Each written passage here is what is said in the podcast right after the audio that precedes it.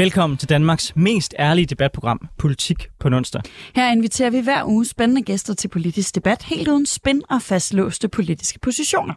Og hvis du havde forventet neutrale værter, så er det altså ikke os, du skal lytte på. Nej, fordi mit navn det er Anders Storgård, og jeg er tidligere landsmand for konservativ ungdom, og så er jeg nuværende kommunalbestyrelsesmedlem på Frederiksberg. Og jeg hedder Sofie Libert. Jeg stiller op til Folketinget for SF, og så er jeg tidligere landsforkvinde for SF Ungdom. Og den næste time, der kommer vi som altid til at vende, vende ugens vigtigste politiske historier med skarpe gæster. Men vi starter altid med os selv. Så Sofie, hvad har du lagt mærke til ugen, der er gået? Jamen, det, jeg ved ikke, hvor mange gange jeg har sagt det i det her studie, og hver gang jeg siger det, så tænker jeg, at det er også en fin sådan reminder om, hvor, hvor mange gange Dansk Industri og Dansk Erhverv og øh, Reformkommission og alle mulige andre aktører foreslår det her, hvor dårligt et forslag, jeg synes, det er hver gang. Men den her gang har de toppet sig selv. For det er selvfølgelig forslaget om øh, på den ene eller den anden måde at gøre dele af SU'en til et lån. Øh, og Øh, det seneste indfald fra, øh, fra Dansk Industri, det er at sige, at SU'en skal være et lån, som man øh, sådan skattefrit lån, som man får eftergivet, hvis man færdiggør gør sin uddannelse på normeret tid, men altså skal tale, betale tilbage, hvis man er forsinket. I dag er det sådan, at normer, altså normeret tid, det betyder, at man har læst fuldtid hele sit studie, og ikke har sådan taget nogen pauser eller noget. Øh, man kan godt tage pause mellem en bachelor og en kandidat, for eksempel, men ellers ingen pauser. Øh, og det betyder også, at... Øh, Øh, ja, det er normeret tid, og i dag er det sådan, at man kan maksimalt bruge et år mere end normeret tid, så bliver man smidt ud af sin uddannelse. Så det er ikke sådan, fordi folk er studerende i 20-30 år, øh, eller 8 år, som Morten Østergaard var. Det er ligesom, eller 7 år, som Mikkel Harder, der foreslår det her selv var. Øh, men det er ligesom øh, sådan allerede i dag, at man kan ikke blive særlig forsinket. Men Dansk Industri vil altså nu have, at man skal betale sin SU tilbage, hvis man bare bliver en smule forsinket. Og udover at jeg altid synes, det er en dårlig idé at gøre SU til lån, så synes jeg, det er interessant i det her forslag, at jeg også synes, det er en pisse dårlig idé at presse unge endnu mere i retning af at komme hurtigere igennem deres uddannelse, for jeg tror simpelthen ikke på, at vi får dygtigere studerende af det, og jeg tror til gengæld på, at vi får meget mere stressede og trist studerende af det. Jeg tror selv, jeg var cirka de der otte år om at færdiggøre mit studie, så jeg tror, jeg skal være den sidste til at springe på Dansk Industris vogn her. Jeg synes, det er et dårligt forslag, og jeg er egentlig også imod den her tilgang med, at det handler om at presse unge så hurtigt igennem som overhovedet muligt, fordi for mig er det afgørende egentlig ikke, hvor hurtigt folk er om at komme igennem deres studie. For mig er det afgørende, hvor meget får de samlet op hen ad vejen. Og for mange kan det jo også være det her med at have studiejobs, der er relevante ved siden af, som måske gør, at de tager lidt længere tid om at færdiggøre deres studie, men så omvendt er meget mere kvalificeret på den anden side, fordi langt de fleste virksomheder jo ikke ansætter bare på en studenterbevis, men rent faktisk på, at man har lavet noget, der kan bruges på den arbejdsplads, man skal hen. I forhold til SU-delen, så er min holdning, at man skal gøre den lånebaseret på kandidaten. Jeg synes ikke sådan, sådan set, det er et problem at se på at gøre dele af SU'en lånebaseret baseret. Men den der idé om at prøve at bruge det som en gulerod til at presse unge til noget, de ikke ønsker, det er nok nærmere der, min uenighed med det her forslag ligger. Ja, ja og, ja, og der, der ved jeg jo godt, at vi er uenige. Jeg synes, det er vigtigt. Men, men jeg tror også, og noget vi har talt om flere gange, er, er hvis, hvis vi nu bliver på enigheden, det er selvfølgelig lidt underligt at gøre i et debatprogram, men jeg tror bare, jeg synes, den er ret interessant, den der, fordi vi har også talt med alle mulige andre øh, om, hvor vigtigt studiejobbet er. Også sådan folk i industrien, også folk på arbejdsgiversiden, de er jo også sådan meget sådan, uh, det er vigtigt, at de unge har haft et godt studiejob. Mm. Og det er vildt underligt, at man så bliver ved med at lave de her strukturer, der forhindrer det. Øh, da man lavede fremdriftsreformen for, øh, for 5-6 år siden, jeg kan faktisk ikke helt huske, hvornår det var, øh, der var det jo også, altså der, der så man jo et massivt fald i studerende, der tog et studiejob. Fordi hvis du har dårligere mulighed for at studere på en eller anden form for, for nedsat tid, så er der selvfølgelig færre timer i døgnet til at gøre sig umage på et studiejob.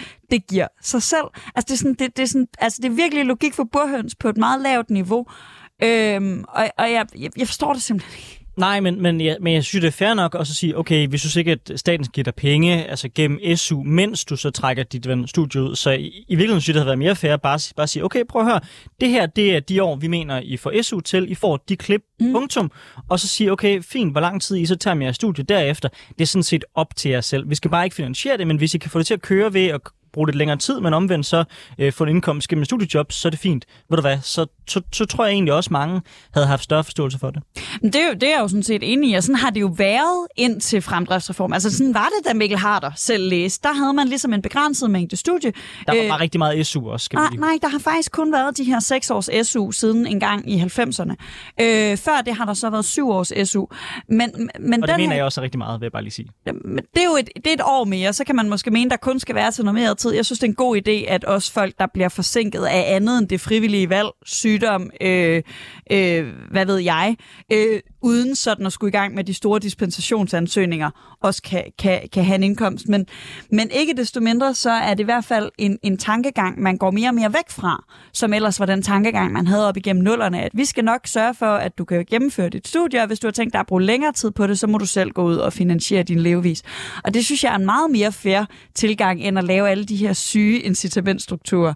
Øh, og jeg tror for en gang skyld, at også nogle af dem, der normalt er for lånebaseret, de øh, smider Dansk Industris forslag på porten. Men inden vi får besøg af vores to gæster, der sidder klar herude i sofaen, så skal vi også lige høre, hvad du har lagt mærke til, Anders. Jamen, jeg har faktisk lagt mærke til hele den sag i forhold til den finske statsminister, som jo øh, blev fanget på en video, hvor hun øh, gjorde noget så vildt som at danse og feste.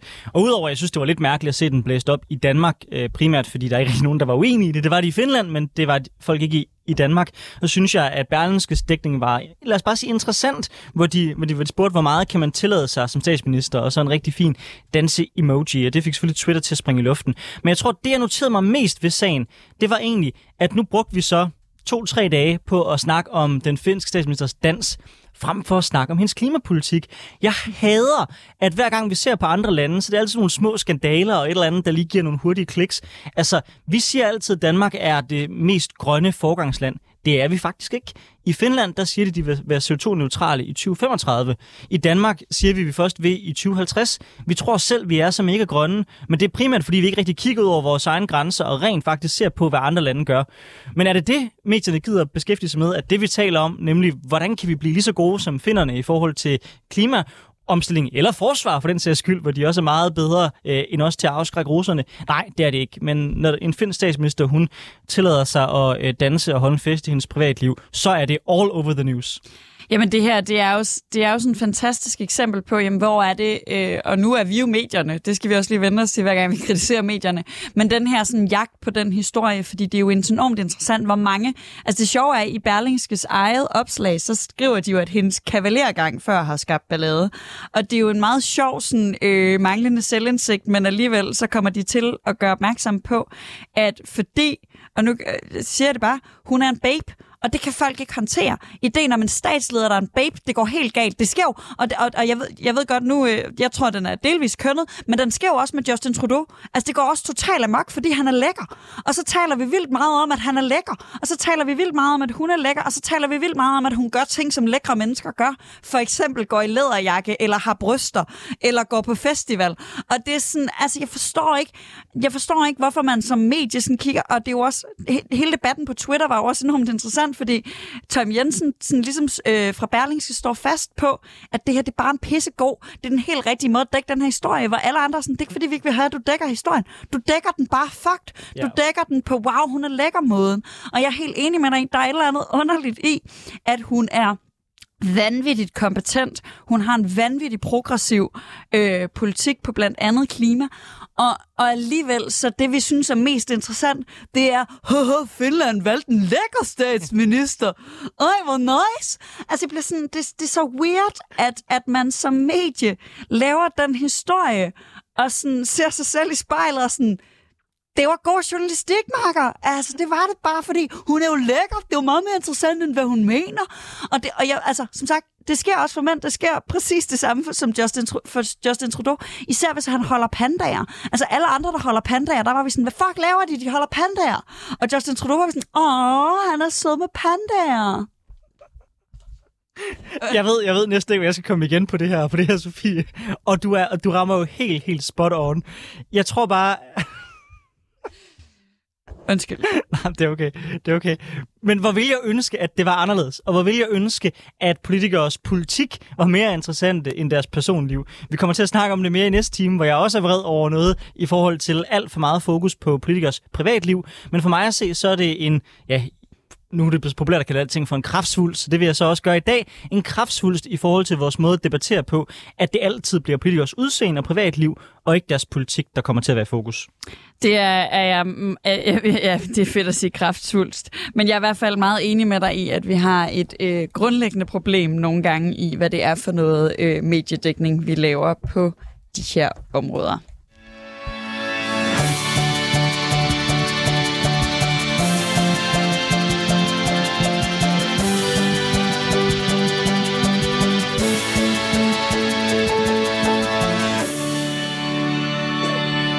Du lytter til Politik på en onsdag med Anders Storgård og Sofie Lippert. Vi har fået gæster i studiet, men inden vi byder ordentligt velkommen til dem, så skal jeg selvfølgelig også lige minde dig om, kære lytter, at du også kan deltage i debatten. Fordi det er ikke kun dem, der står inde i det her studie, der kan få lov at være med. Hvis du lytter med live, så kan du nemlig stille dem, der står inde i studiet spørgsmål gennem vores app. Det er 24-7-appen, der finder du podcasten Politik på en onsdag, og så klikker du på det lille pink chat-ikon. Hvis du er mere en podcast-type, hvilket vi godt ved, at de fleste de nu engang er, er, øhm, så kan du give os gode idéer til, hvad vi skal snakke om i næste uge, eller andre øh, sådan pointer, du tænker, vi skal tage op. Øh, men vi kan selvfølgelig ikke regne ud, hvad du har tænkt dig at spørge om, når du hører podcasten, så vi kan ikke stille vores gæster de spørgsmål, du tænker på der. Og her i studiet, og her og her i studiet har vi fået besøg af to fantastisk skarpe gæster. Øh, den første, jeg skal byde velkommen til, det er dig, Maria Georgi Slot. Du er nyvalgt landsformand for Radikal Ungdom.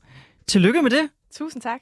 Hvad, udover selvfølgelig, at jeg tænker, du har haft travlt med at blive valgt, øh, hvad har så fyldt noget for dig i den uge, der er gået? Det lægger vi altid med at spørge vores gæster om. Mm. Øhm, så når du kigger ud på danske medielandskab, hvad har så været det, der har faldet i øjnene for dig?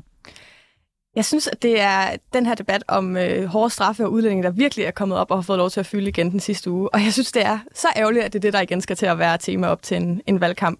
Det er i hvert fald noget af det, der, der virkelig har fyldt, når vi har siddet og, og hørt øh, pressemøder og tænkt, kunne vi ikke snakke trivselskrise, kunne vi ikke snakke klima, kunne vi ikke snakke øh, velfærd, kunne vi ikke snakke inflation i stedet for. Så det er en af de ting, der virkelig har, øh, har fyldt hos mig, at det, det er fandme ærgerligt, det er det, vi skal til at snakke om igen. Altså, jeg køber helt klart, at, at klima fylder desværre ret lidt lige nu, i forhold til, hvor stor en krise det er. Det er som om, at folk ligesom har købt præmissen om, at vi har fået konsensus, og nu skal vi ligesom videre og snakke om noget andet. Men er det helt fair at sige, at det er udlændinge og straf, der lader til at fylde noget i den her valgkamp? Altså, det de fleste taler om, det er jo inflation, det er økonomi, det er sundhed, det er nogle helt andre emner. Så er det ikke også lidt radikalt at prøve at fremstille det som om, at det er, at det er udlændinge og straf, som alle folk snakker om, når jeg har ikke hørt andre end Mette Frederiksen på det, på det pressemøde tale om det? Jo, men selvfølgelig bliver der også snakket om andre emner, det gør der altid. Jeg synes bare, det er, det er ærgerligt, at det skal få lov til at... Og det er de dagsordner, der får lov til at fylde nu. Jeg synes, de har fyldt meget i, øh, i medielandskabet. Øhm, både med Frederiksen, men også folk, der, ligesom, øh, der går ud og kommenterer på det. Mest fordi jeg synes, det er sådan lidt et, øh, en gammel traver, der skal op igen. Og, øh, og sådan, hvorfor skal vi sige at snakke fængselspladser, når det er psykiatripladser, der mangler allerflest af? Men hvis du sammenligner med 2019, mm. Lindholm, alle de debatter med Rasmus Paludan osv., osv., så er det vel ikke fair at sige, at det fylder meget lige nu, så trænger meget det fyldt for, ja lad os bare sige få år siden. Ja, heldigvis øh, er vi ikke noget, der ligner 2019 endnu, og det er også det, jeg håber, vi kan undgå, at det bliver. Så derfor så vil jeg virkelig gerne have, at vi får lov til at snakke om nogle, nogle andre emner. Jeg, jeg deler din, din drøm om at snakke om nogle andre emner. Jeg tror, det bliver øh, svært med, med det øh, sådan øh, kamp mellem de tre store partier, vi står over for, og måske især sådan øh, bejlen til nogle helt andre end, end dit moderparti i hvert fald.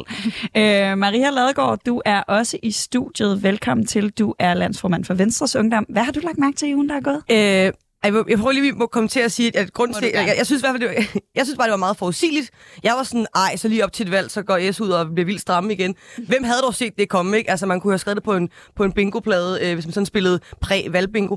Øh, det, jeg sådan har, øh, har øh, gået og stusset mest, tænkt mest over, det er, øh, jeg er jo sådan lidt ungliberal. Øh, så øh, LA har jo lavet den her, synes jeg, fantastiske kampagne, eller video, eller hvad de selv, øh, selv vil kalde det, nu hvor der ikke er valgkamp endnu, øhm, som jo ligesom taler til, at man godt kan selv og sådan noget. Jeg synes egentlig, øh, videoen er god, men jeg synes, øh, de reaktioner, øh, den har fået, næsten gør videoen i sig selv, for det er blevet mere tydeligt for mig, det var tydeligt i forvejen, hvordan der er enormt mange mennesker, øh, der jo oprigtigt lever i en verden, hvor det for, for først og fremmest må være statens ansvar, øh, når noget går galt i deres liv. Øh, og at man kan blive så provokeret over, at der er en partileder, der forsøger at tale danskerne op og sige, du kan godt være et, øh, et, øh, godt øh, sejt menneske, der tager du ved, øh, roret i, i, øh, i dit eget liv og sådan noget. Det synes jeg bare har været øh, sådan en, en karikeret fremstilling af højre- og venstrefløjen i, øh, i dansk politik. På en fed måde. Øh, for det bekræfter også i, hvorfor det er så vigtigt, at vi skal have en øh, ny regering, og det giver fed energi til at gå ind i en øh, valgkamp med. Nu har vi begge to et borgerligt standpunkt, så jeg er jo ikke sådan vildt uenig med dig. Men hvis jeg nu prøvede øh, at tage den hat på, at jeg var en af de folk, der var blevet vrede over det her. Mm. Kan du ikke godt forstå, hvis man sidder på, lad os sige, en førtidspension, man har oplevet nogle ting i ens liv, der har gjort, man, man, man i virkeligheden er presset helt ud på kanten, og så tuner øh, fanopslag op på en skærm og, og ligesom siger, du kan godt. Ligesom om, at det er bare et spørgsmål om, man der op, så kan du sagtens. Kan du ikke forstå, at for nogle borgere kan det virke meget provokerende? Jo, men det man godt kan, er jo ikke nødvendigvis at rejse sig og ryste sine traumer af sig og bare gå ud og blive millionær.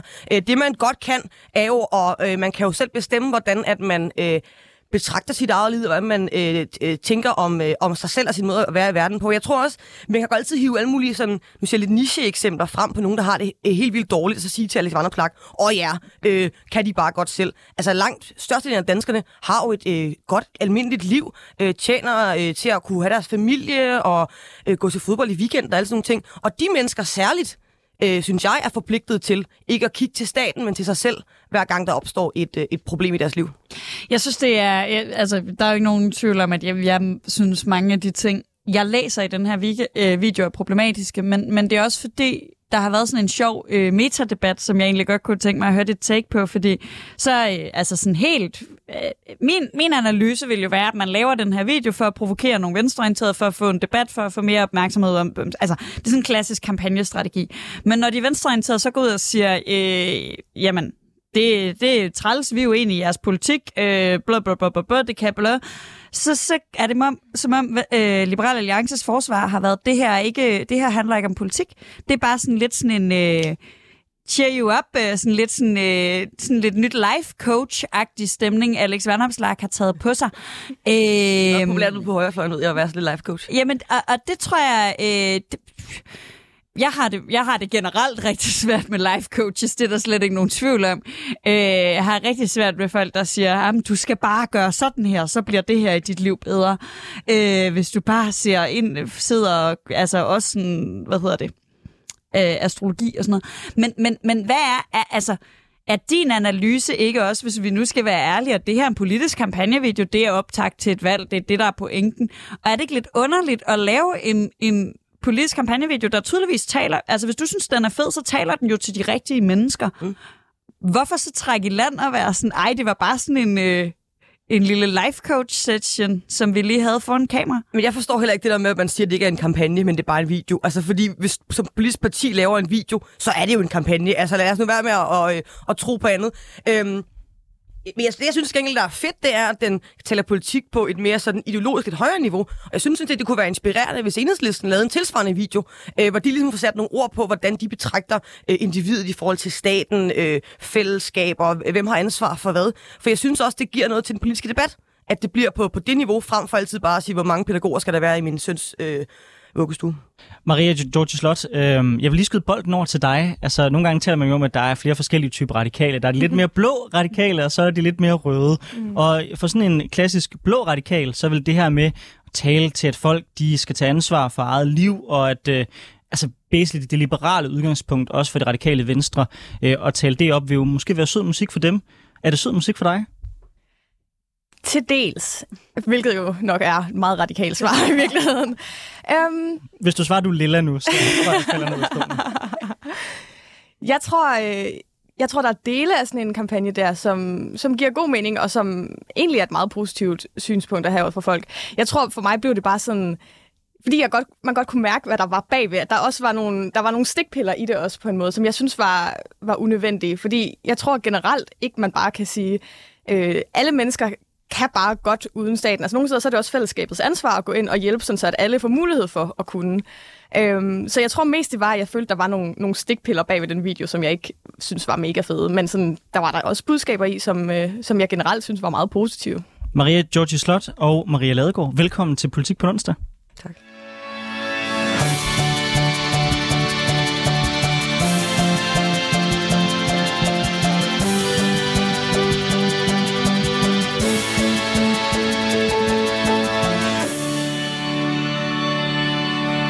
Du lytter til Politik på en onsdag med Anders Storgård og Sofie Libert. Vi har i dag besøg af Maria Gorgi. Hvordan udtaler man dit efternavn? Fordi nu siger Anders det med sådan en blødt G, og jeg har altid sagt det med et hårdt G, og så nu har jeg brug for at spørge dig. Det er Georgi. Georgi, det tænkte jeg nok. Slot. Landsformand for Radikal Ungdom, og Maria Ladegaard, landsformand for Venstres Ungdom. Hvor går grænsen for, hvor tæt politiske partier må samarbejde med lobbyorganisationer? Og er partierne åbne nok om deres forbindelser til interesseorganisationer? Den diskussion er igen blevet relevant efter, at det er kommet frem, at en række ungdomspartier har været medunderskrivere på et indlæg mod regeringens plan om at forbyde tobak for alle under 25 år. Nu er det kommet frem, at det oprindeligt var tobaksvirksomheden British American Tobacco, der var forfatter på indlægget. Tidligere der har ungdomspartierne også været i vælten, efter det kom frem, at de var på en betalt tur af tobaksindustrien til Schweiz. Og i foråret kom det også frem, at organisationen Ansvarlig Ungdom, der kæmper mod nye grænser for unges adgang til alkohol, var finansieret af Bryggeriforeningen. Har ungdomspartierne et særligt problem med lobbyisme, eller spiller lobbyorganisationerne en større rolle, end vi tror? Og hvordan bør partier generelt agere over for organisationer, som de måske er enige med politisk, men som har en klar agenda? Mangler vi en større åbenhed om de her spørgsmål? Det er nogle af de spørgsmål, vi vender i dag i Politik på en onsdag. Maria Ladegaard, du er formand for Venstres Ungdom Yes. og var medunderskriver på indlægget. Fortryder du, at du var? Nej. Altså, øh, nej, selvfølgelig gør jeg ikke det. Altså, jeg, jeg har jo skrevet under, fordi jeg er enig i det, der står. Øhm, og jeg kan godt være, at jeg er ungdomspolitiker, men jeg er jo ikke så ung, at jeg er så dum, at jeg ikke er klar over, øh, øh, hvad, hvad der ligger bag. Øh, og derfor har jeg jo selvfølgelig truffet det valg med, med åbne øjne. Øhm, Vil du, ikke, vil du ikke prøve at lukke vores lytter ind i de overvejelser, der er, når man modtager sådan en henvendelse fra, øh, det var i det her tilfælde Grace, som kontaktede jer. Hvad, hvad for nogle tanker gik gennem hovedet på dig? Øh, jamen, vi har jo øh, generelt også med ansvarlig ungdom, uden at blande de to ting sammen, øh, haft et øh, godt samarbejde med, med Grace, der har understøttet noget af det arbejde. Øh, Jeg tænker Ja. lige, at jeg forklarer lytterne, at uh, Grace er sådan et public affairs bureau. Uh, jeg ved godt, at inden for politik, så ved alle, hvem Grace mm. er, fordi alle vores venner arbejder der. Men det er nu engang ikke alle, uh, der lytter til det her program, der kender Grace. Og det er altså sådan et public affairs bureau, der laver lobbyisme for forskellige virksomheder og organisationer, der betaler Grace for uh, for eksempel at at tage kontakt til sådan nogen som jer. Præcis. Det er jo nogen, der gerne vil have deres sag igennem politisk, og måske ikke lige ved, hvordan man gør det. Så hyrer man Grace, som jo så øh, har forskellige sådan, øh, værktøj i værktøjskassen. Og en af det er jo eksempelvis at lave øh, alliancer, det har vi set, ser også på altså, mange andre, ja, mange andre sammenhæng. Det er jo også noget som at øh, pitche indlæg, både til øh, politikere, ungdomspolitikere og alle mulige andre. Øhm, sætte møde op med politikere, uden så weiter. Øhm, vi modtog den her henvendelse fra, jeg modtog den her fra, fra Grace, og øh, i øh, Venstre Ungdom er vi den øh, overbevisning, at vi er, synes, at adfærdsregulerende øh, afgifter er åndssvage, øh, og vi synes, øh, sådan i forlængelse af det, øh, også at den aldersgrænse på 25 år gammel for at ryge cigaretter er fjollet, fordi hvis man er myndig, når man er 18, så må man også få lov til at spise donuts, at drikke bajer og ryge smøger, i lige så meget, som man har lyst til, fordi man jo er et voksen menneske. Øh, så jeg må konstatere, jeg var enig i det, Grace lagde op til, at vi øh, skulle, skulle lave sammen, og så synes- tænker jeg, det vil vi selvfølgelig gerne være, være med til. Jeg har, øh, som, som tidligere nævnt i programmet, er jeg jo tidligere landsforkvinde for SF Ungdom, og jeg har øh, også deltaget i en del af sådan noget, man får ind ad døren, og så skriver man det øh, bare under på det. Øh, jeg har reflekteret en del over det. Jeg tror kun, jeg har gjort det med klimating. Jeg har gjort det med øh, klimabevægelsen, jeg har gjort det med Dansk Fjernvarme, og jeg har gjort det med øh, information, der lavede sådan en med mange hundrede øh, underskrivere på forsiden, mm. øh, så man kan købe som plakat i dag. Rigtig flot. øh, men men jeg, jeg, kom til sådan, jeg får sådan lyst til at spørge dig, fordi nu siger du, at i er enige i indholdet, øh, og det er jo også egentlig. Men, men er der... Øh, kunne, kunne hvem som helst have skrevet et indlæg, hvor du var enig i indholdet, og så havde du sat dit navn på. Så længe der er snart, jeg er med på, at dit navn skal ikke stå ved siden af al-Qaida, eller sådan noget, men, men kunne hvem som helst have skrevet et indlæg, som du ville sætte dit navn på, hvis du bare var enig i indholdet? Øh, nej, jeg tror, du har ret i, hvis Al-Qaida eller Taliban sendte et, øh, et indlæg, eller du ved, Putin gerne ville i danske medier, så tror jeg, så, så vil jeg nok sige, øh, sige nej. Men, men øh, tobaks, øh, altså, tobaksindustrien øh, fører jo mig bekendt ikke krig i Ukraine, mm. eller øh, er en terrororganisation. Øhm, og så kan man jo hvis man gerne vil det, vurdere, om de er nogle mere eller mindre moralske mennesker, eller mere eller mindre moralsk øh, forretning, de driver. Det forholder jeg mig ikke til. Jeg forholder mig til, at de øh, driver en forretning. og Det gør de jo øh, udmærket mig bekendt. Øh, og de øh, har en øh, politisk holdning. Øh, det har jeg også. Men jeg synes egentlig, det du siger, det her med klima, øh, er faktisk også noget, jeg har tænkt over. Fordi det virker til, at folk er sindssygt forarvet over det her. Men er de forarvet over øh, altså det her med, at vi har skrevet indlæg? Er de forarvet over, ja, det, og det er måske er det nok i virkeligheden, at det handler om tobak? Og så er det en god anledning til at tæve på nogle ungdomspolitikere, øh, som jo for mange er sådan lidt en, en hobby, de har. Lige at bashe nogle ungdomspolitikere. Det er som om, der ikke rigtig er en nedre grænse for, hvad man kan tillade sig øh, over for unge mennesker, der gerne vil noget med det her samfund. Øh, og derfor synes jeg egentlig også, at debatten er blevet mudret lidt sammen.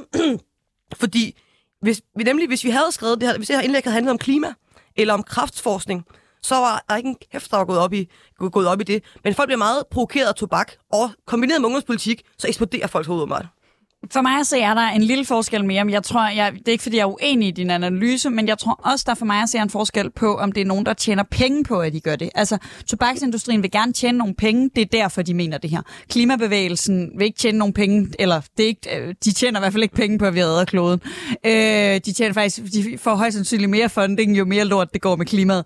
Øh, så, så så altså, er der ikke også en forskel i, at I går ud og taler øh, en virksomhedsærne en, en øh, bevægelsesærne?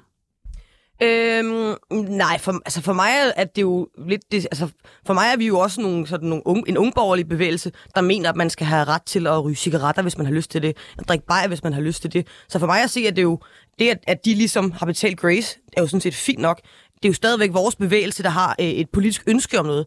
Øh, og så synes jeg, at det er fint nok at gå sammen med... Øh, Maria Slot, øh, lige om lidt kommer vi til at dykke mere ned i øh, det konkrete initiativ, som I har taget i Radikal Ungdom. Mm. Men nu, nu er det jo ikke dig, der var med skrive på indlægget dengang, men Radikale var vist, øh, som jeg husker det, med. Øhm, fortryder I det? Altså nu, nu øh, spurgte jeg jo Venstres Ungdom, men efter den diskussion, der også har været internt i jeres rækker, øh, vil du være med skrive på et sådan indlæg i dag?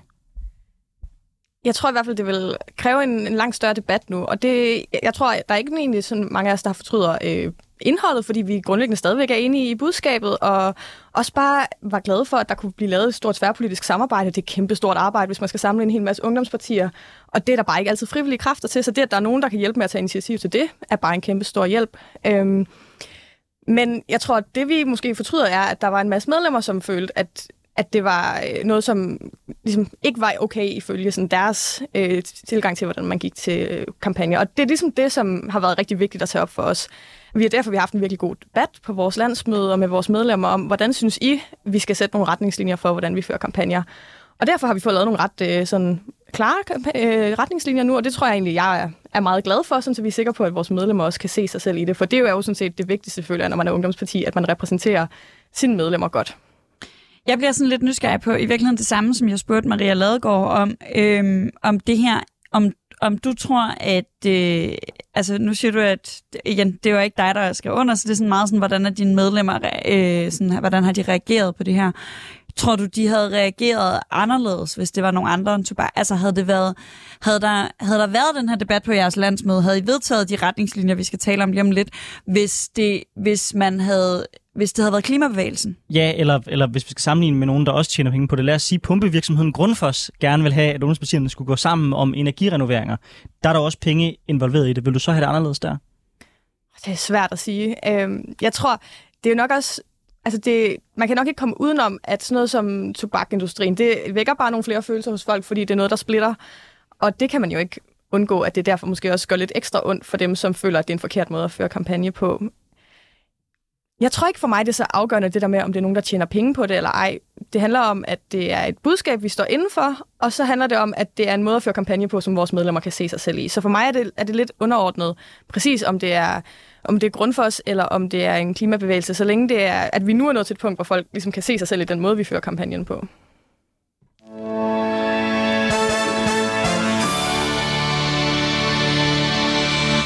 Du lytter til Politik på en onsdag med Anders Storgård og Svend hvor vi har besøg af Maria Giorgi Slot. Jeg, kan, jeg, jeg er så dårlig til at udtale navn. Jeg ved ikke, hvorfor jeg valgte at blive radiovært. Og Maria Ladegaard, som er landsmand for Venstres Ungdom. Efter debatten om indlægget med tobaksindustrien, så har SFU beklaget deres medvirkning, mens øh, Radikal Ungdom har vedtaget en helt ny politik på området. Fra nu af, så må Radikal Ungdom ikke medvirke på indlæg eller i kampagner, der er skrevet interesseorganisationer, uden at det fremgår tydeligt, hvem der er medafsender. Maria Georgi Slot, kan du ikke fortælle lidt mere om jeres nye retningslinjer her? Jo, jeg tror egentlig, det, det handler om, at vi har været ret ked af, at hele sådan budskabet i vores kampagne også er blevet overskygget af enormt meget drama omkring det her med øh, PA-byråer. Så det handler både om, at vi ligesom skal være sikre på, når vi går ud og laver en kampagne, så er der fokus på budskabet og ikke på, hvem har været bag. Øh, og så handler det om, at vores medlemmer skal føle sig øh, trygge i maven over, at når vi går ud og laver en kampagne, så ved de også, hvem det er, der, øh, der er med til at lave kampagnen bag. Hvor langt trækker I det princip? Fordi altså, både som landsformand, men også nu som kommunalbestyrelsesmedlem, hvis jeg skal udfordre min forvaltning, eller jeg skal skrive politisk indlæg, eller jeg skal have noget mere viden, så kontakter jeg jo tit interesseorganisationer og får notater, tal, alt muligt, som jeg bruger i min argumentation. Mm. Vil jeg så også der i jeres optik skulle gøre opmærksom på, de her tal er indhentet i samarbejde med, lad os bare sige, klimabevægelsen, hver gang jeg bruger dem. Altså, hvor går grænsen for, det her, for den her åbenhed? Fordi et eller andet sted, så spiller de her organisationer jo en rigtig stor rolle i politikudviklingen på alle niveauer. Mm.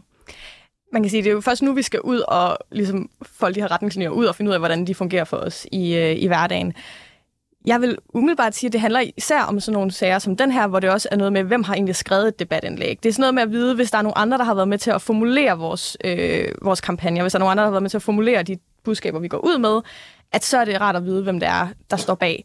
Mindre end hvis vi bare har været ude og hente informationer fra, øh, fra alt muligt, fordi det gør man jo hele tiden, og selvfølgelig så er det godt at kunne hele henvise, men måske ikke i det omfang. Men når der, men når der skrives sådan et indlæg, så er det jo bare et udkast. I har mulighed for at kunne komme med alle de rettelser, formuleringer og ønsker, som I har behov for. Altså, jeg har selv været med i sådan en kampagne også. Dengang var det om snus, øh, hvor, hvor vi også var nogle, var nogle, nogle folk, der gik, der gik sammen, og der var også lobbyorganisationer, som var med øh, ind, over, ind over det.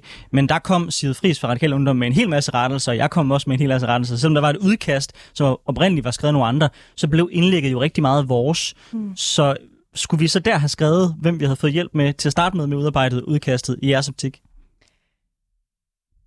Umiddelbart vil jeg sige ja. Hvis vi er ude i, at det er, øh, altså, at det er nogle andre, der så meget har taget initiativ til en, en kampagne. Men det er jo heller ikke noget, som man kan sige, jeg vil alene skulle stå og, og vurdere. Så er det jo, jeg tror også, vi er blevet meget opmærksom på, hvor meget det her fylder for vores medlemmer nu. Så vi vil nok tage det som en bredere diskussion, inden vi valgte at tage sådan en beslutning. Hvor hvis, hvis vi følte, det var i en gråzone, hvor vi var i tvivl.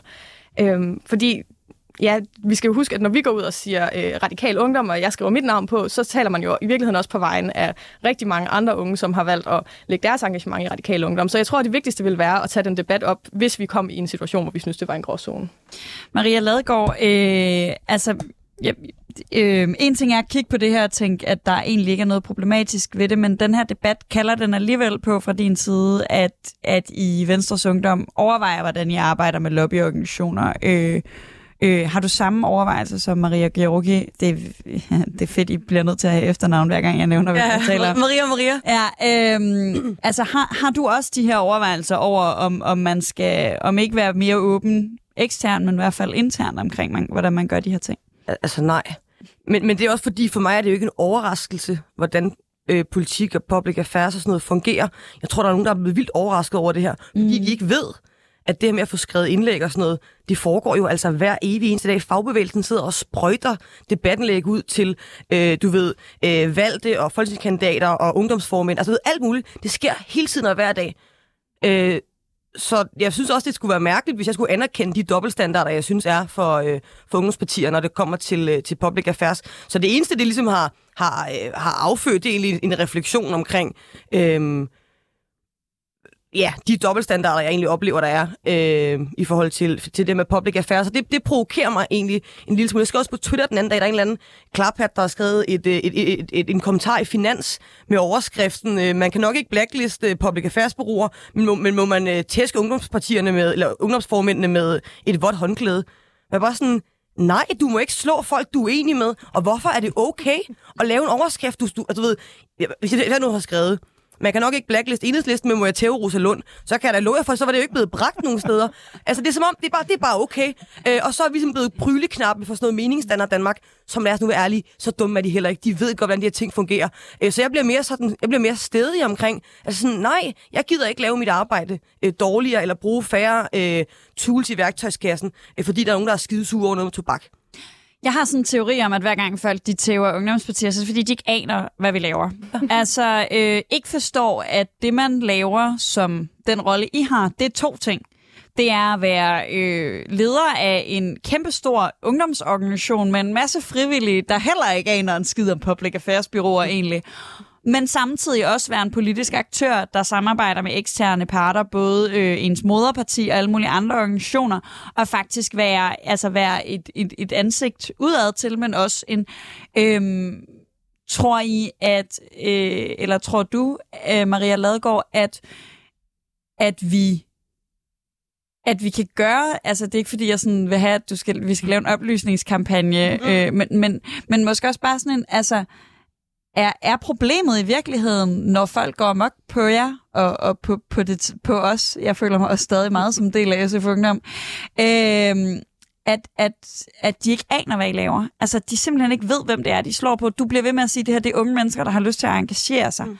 Det er præcis den samme analyse, jeg har, men jeg har, ikke, jeg har ikke tal på, hvor mange radiointerviews, jeg har været i, hvor folk spørger mig om ungdomspolitikere, ikke er sådan nogen, der bare øh, elsker og skændes. Og sådan, nej, jeg hader. Altså, det er også underligt at sige, når man er debatverden, men i virkeligheden så hader jeg det. Altså, fordi jeg synes, det er meget sjovere at udvikle politik og sådan noget. Ja. Øh, tror du simpelthen, det er fordi, de ikke aner, hvem du er? Altså, ikke dig personligt, men, men din rolle som landsformand for VU, at de ikke aner, hvad det indebærer, at, de, at den her kritik, den bliver så, øh, så massiv. Jamen, det kan det sagtens være, men jeg oplever også lidt en diskrepans mellem, de siger sådan her, uh, det må I ikke gøre, fordi I har så meget indflydelse. Og på den anden side, så, øh, du ved, så, har de, så er det som om, sådan, I kan ikke ligesom være aktører i, i, i, den, i den politiske verden, og derfor kan I heller, heller ikke adgang til de samme øh, øh, redskaber. Øh, og, og der kan man bare, du kan ikke, du kan ikke både have kagen og spise den. Altså, du er nødt til at blive enig med dig selv om, er ungdomspolitikere en seriøs politisk aktør? Det mener jeg, vi er. Og derfor giver det også god mening, at når vi går ud og mener noget, og det har noget vægt, at vi opsøger viden hos interesseorganisationer, hos øh, public affairs bureauer, fordi det kan godt være, at jeg synes, at jeg selv er ret klog, men jeg ved jo ikke alting. Og det kunne jo være meget fedt, hvis det var øh, helt normalt og måske også forventet, at man ikke gik ud og mente en hel masse, uden at man havde søgt nogle informationer nogle forskellige steder. Og det kan man ikke gøre, uden at komme til at stuble ind i et public affairs bureau en gang imellem. Øhm, så jeg, jeg, jeg, ja, det er sikkert, fordi folk ikke aner, hvad vi laver. Men nogle gange, så tror jeg også, hvis man, nu, hvis man ikke ved noget om noget, så behøver man heller ikke mene noget om noget. Alright, nu, nu skal det her jo ikke blive fuldstændig et, øh, et, et ekokammer. Godt nok, så står vi tre øh, øh, en tidligere eller nuværende øh, politiske formænd øh, for ungdomspartier her. Øhm, men hvis vi så ser på den konkrete sag... Hvad siger du? Er vi ikke fire?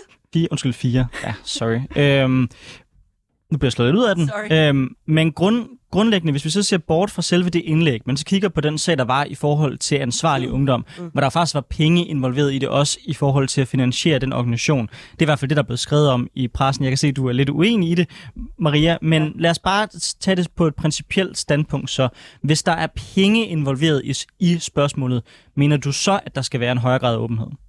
Altså, der, er jo der er jo penge. For, for det første er der penge i alting. Så kan man overveje, overveje hvad, er det, hvad er det for en slags penge.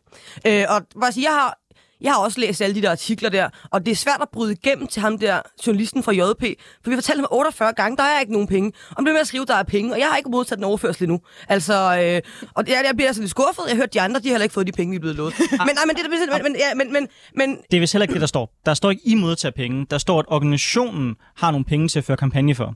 Men det kan godt være, at det er forkert. Øh, jamen, igen, der har jeg også lidt til gode at, at, at se den kampagne. Altså, der er blevet, øh, der er blevet betalt for øh, nogle sandwichstrøger til en konference på Christiansborg. Øh, og så er der blevet øh, finansieret undersøgelse øh, om, om unge mennesker og, og alkohol. Øh, hvis vi nu alle sammen havde modtaget 5.000 kroner til vores organisationer i sådan noget, du ved, gå ud og købe noget pænt til jer selv, øh, støtte, så jeg synes, det var, øh, så jeg synes, det var et problem. Så begynder det at blive, blive bestikkelse. Men når man understøtter en alliance, man selv er en del af, så synes jeg sådan set, at det giver god nok mening. Altså, og, og jeg kan blive lidt provokeret af, at der, det, det her har man været vildt rasende over, men der er ikke nogen, der har stusset over, at spiritusproducenterne øh, finansierer den alliance, hvor kraftens bekæmpelse og danske regioner er en del af. Det er bare som om, det er bare ja, yeah, okay. Altså, igen, bare kæmpe dobbeltstandarder. Jeg synes faktisk, det er værre, at det offentlige at en del af en alliance med kraftens bekæmpelse, de har penge nok, som bliver finansieret af nogen, i stedet for os, der har budget, de store af dem på 3 millioner ikke, øh, om året. Maria Slot, mener du, at der er en dobbeltstandard i forhold til, hvordan ungdomspartier bliver behandlet i de her spørgsmål, og så hvordan, ja lad os sige, alle andre organisationer? Ja, jeg tror, at vi er ligesom blevet det punkt, hvor det lige pludselig er blevet synligt for folk, at det her det foregår. Og, øh, og så det, folk har tit en eller anden forudtaget idé om, at hvis det er ungdomspartierne, der gør noget, som virker en lille smule kontroversielt, så er det rigtig, rigtig slemt. Jeg, jeg forstår det ærligt talt ikke helt, fordi vi er jo også bare frivillige organisationer med frivillige mennesker. Vi har ikke en kæmpe professionel presseafdeling, der kan hjælpe os med lige præcis at navigere i, hvordan undgår man at gå et skridt for langt over stregen, eller hvordan sørger man for, at det hele holder sig. Altså, der er også, altså, når man er bare unge mennesker, der frivilligt prøver at komme ud med nogle budskaber, så kommer der en gang imellem til at ske noget, som nogen vil opfatte som fejl. Og der føler jeg bare, at vi bliver slået meget hårdt ned på. Øh, at det kan godt være, at der handler om, at man ikke rigtig ved, hvad ungdomspartierne er, og at man tror, at det er sådan en meget professionel flok af folk, der alle sammen vil være minister, og det er det jo primært ikke. Det er jo bare øh, unge frivillige, der går til politik i stedet for at gå til fodbold.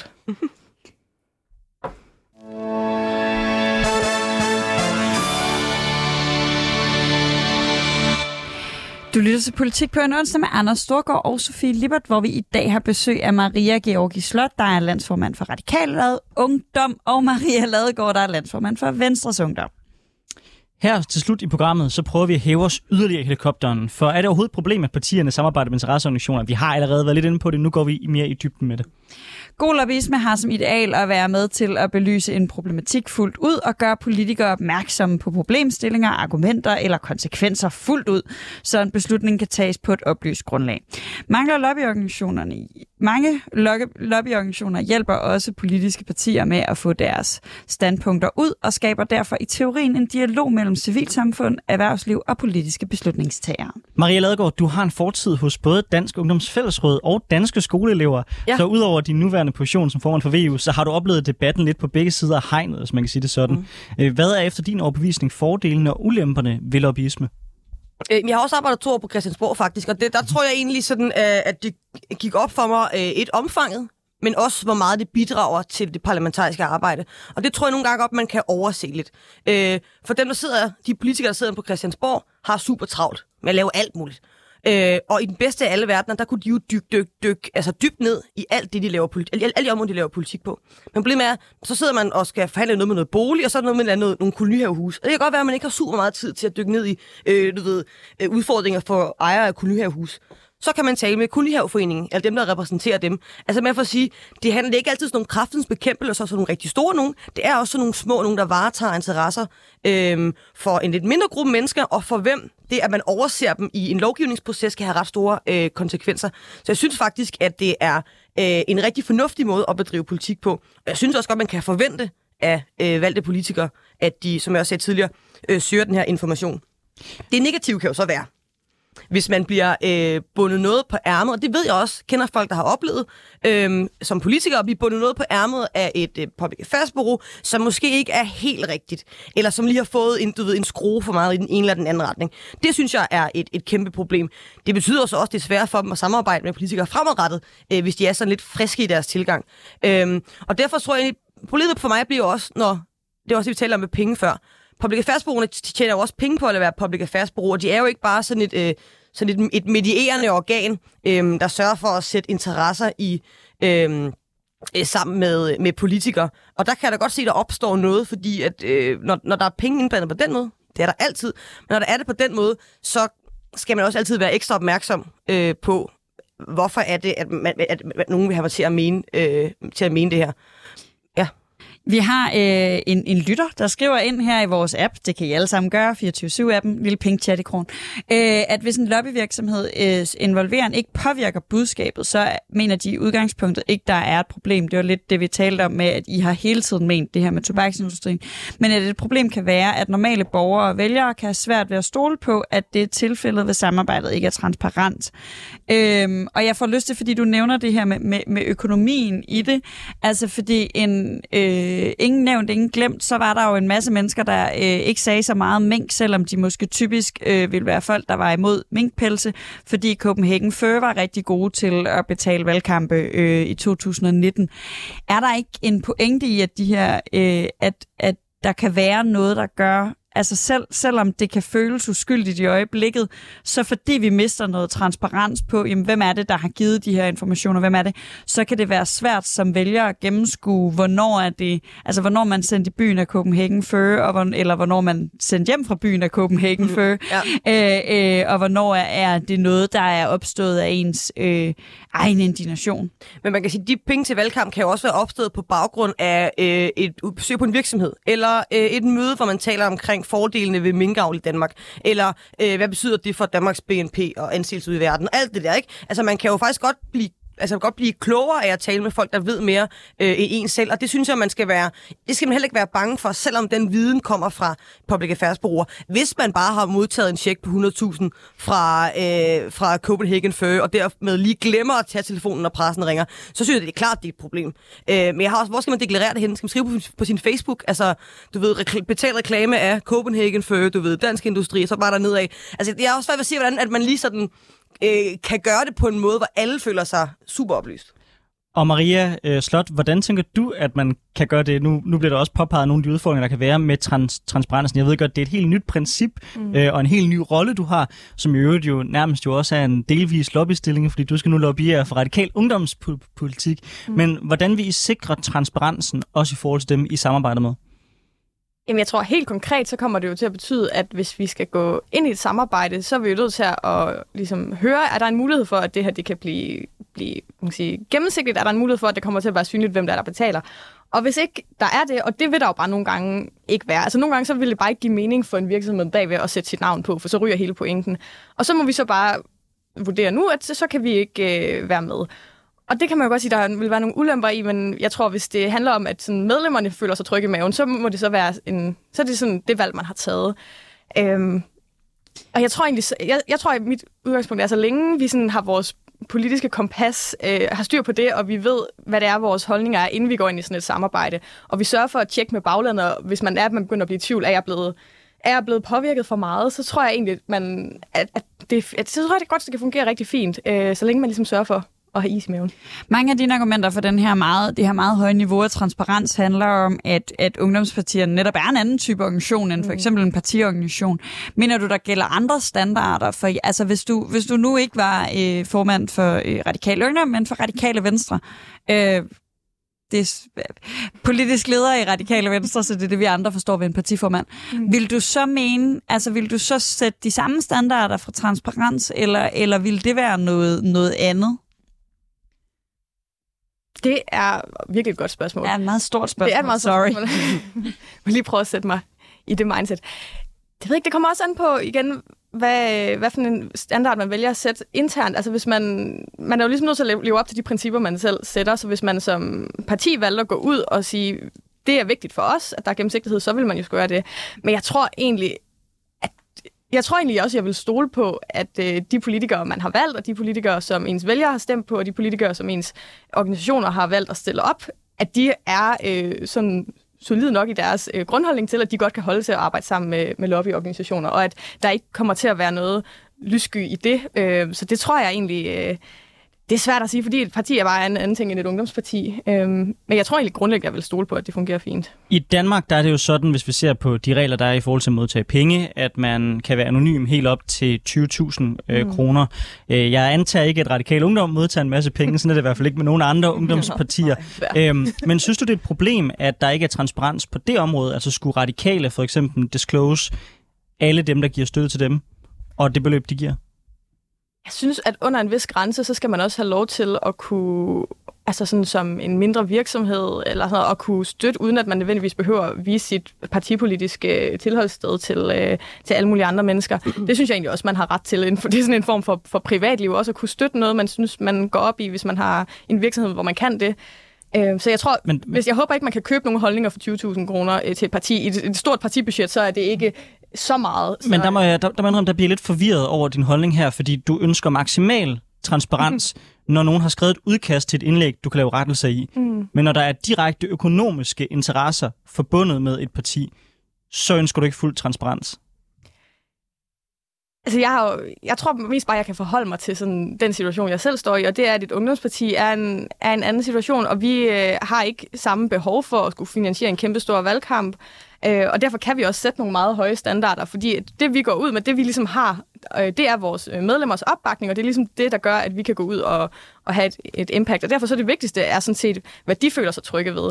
Og så min personlige holdning om lige præcis, hvordan man skal sætte skillelinjen, øh, er egentlig mindre vigtigt, end at man har haft en debat i, et ungdomsparti, som siger, det er det her, vi føler os trygge ved. Og det gør det jo meget nemt, kan man sige, som landsformand at skulle ud og navigere i den, når man har fået så klare, øh, så klare linjer.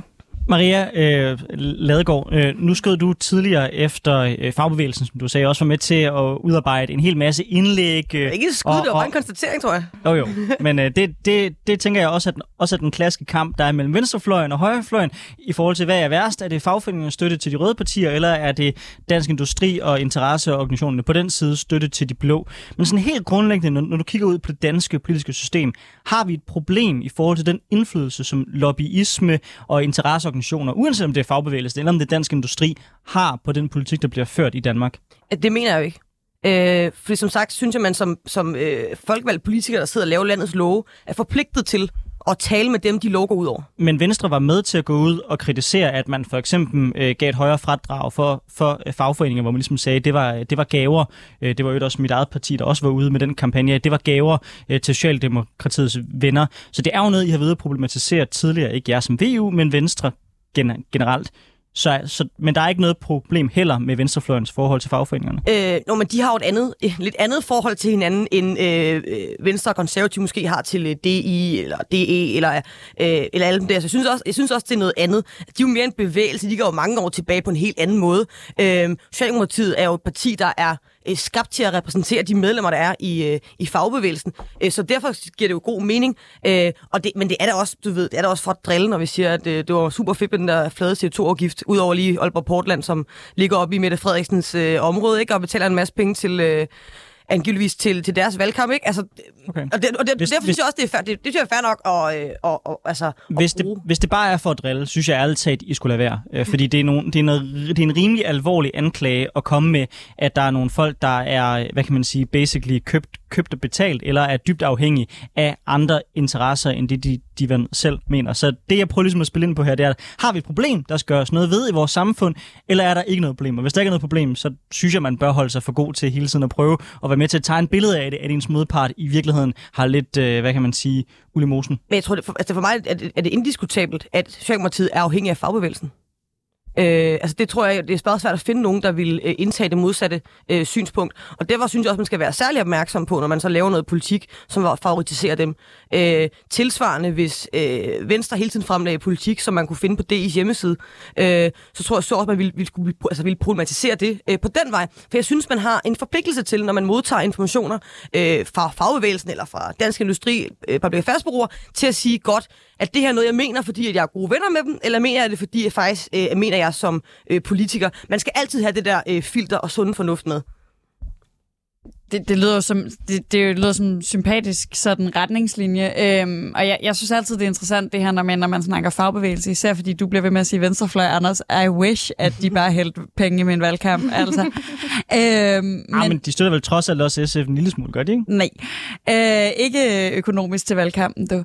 Øh, men hvad hedder det... Øh, men jeg, jeg bliver sådan nysgerrig øh, her sådan til sidst, Maria George, sådan helt kort. Altså, øh, ja, er det virkelig nødvendigt at skrive de her ting ned, som I har gjort, eller kan man, som Maria Ladegaard siger, øh, bare have is i maven og stole på sin egen politiske mavefornemmelse? Helt kort.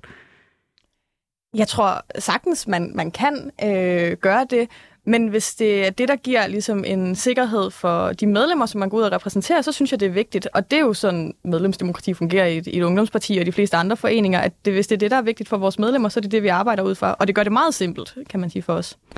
Maria Georgi øh, Slot og øh, Maria Ladegaard, tusind tak, fordi I var med i Politik på en onsdag. Hvis man synes, det her er interessant, så kan man finde det på de podcast-apps og platforme, man typisk bruger. Vi anbefaler selvfølgelig appen, så man ligesom lytteren her i dag kan stille spørgsmål. Og hvis man synes, det er interessant, så er vi klar igen næste time.